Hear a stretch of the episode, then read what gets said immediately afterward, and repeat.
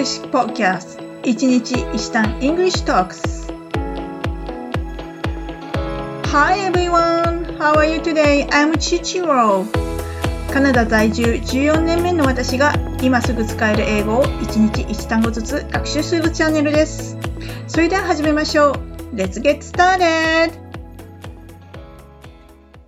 はい、皆さんいかがお過ごしですか今日はですね、ネイティブの人が頻繁に使う make sure を使ったフレーズを2つ学習します。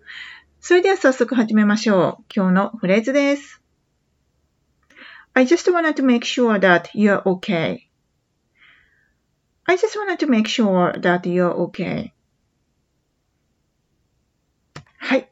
この今日のフレーズなんですけども、この make sure なんですけども、確認するという意味があります。なので、あれですね。今日、このフレーズの意味は、I just wanted to know. I wanted to make sure. ちょっと、あなたが大丈夫か確認したかったんですよね。っていうニュアンス、あ意味になります。それが一つとですね、実はこれ、この make sure にはもう一つ意味があるんですね。それはですね、忘れずに何々をするという意味です。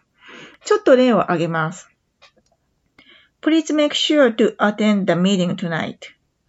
Please make sure to attend the meeting tonight. 今夜の会議には忘れずに出席してくださいねという意味になります。というわけで、二つ例文を挙げましたので、こちら二つとも発音練習一緒にやってみましょう。後に続いてお願いします。I just wanted to make sure that you are okay.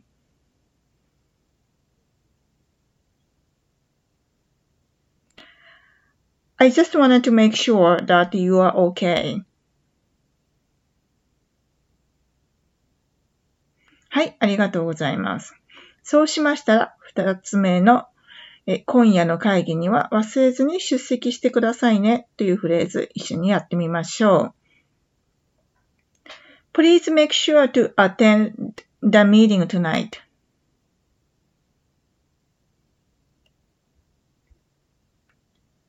Please make sure to attend the meeting tonight.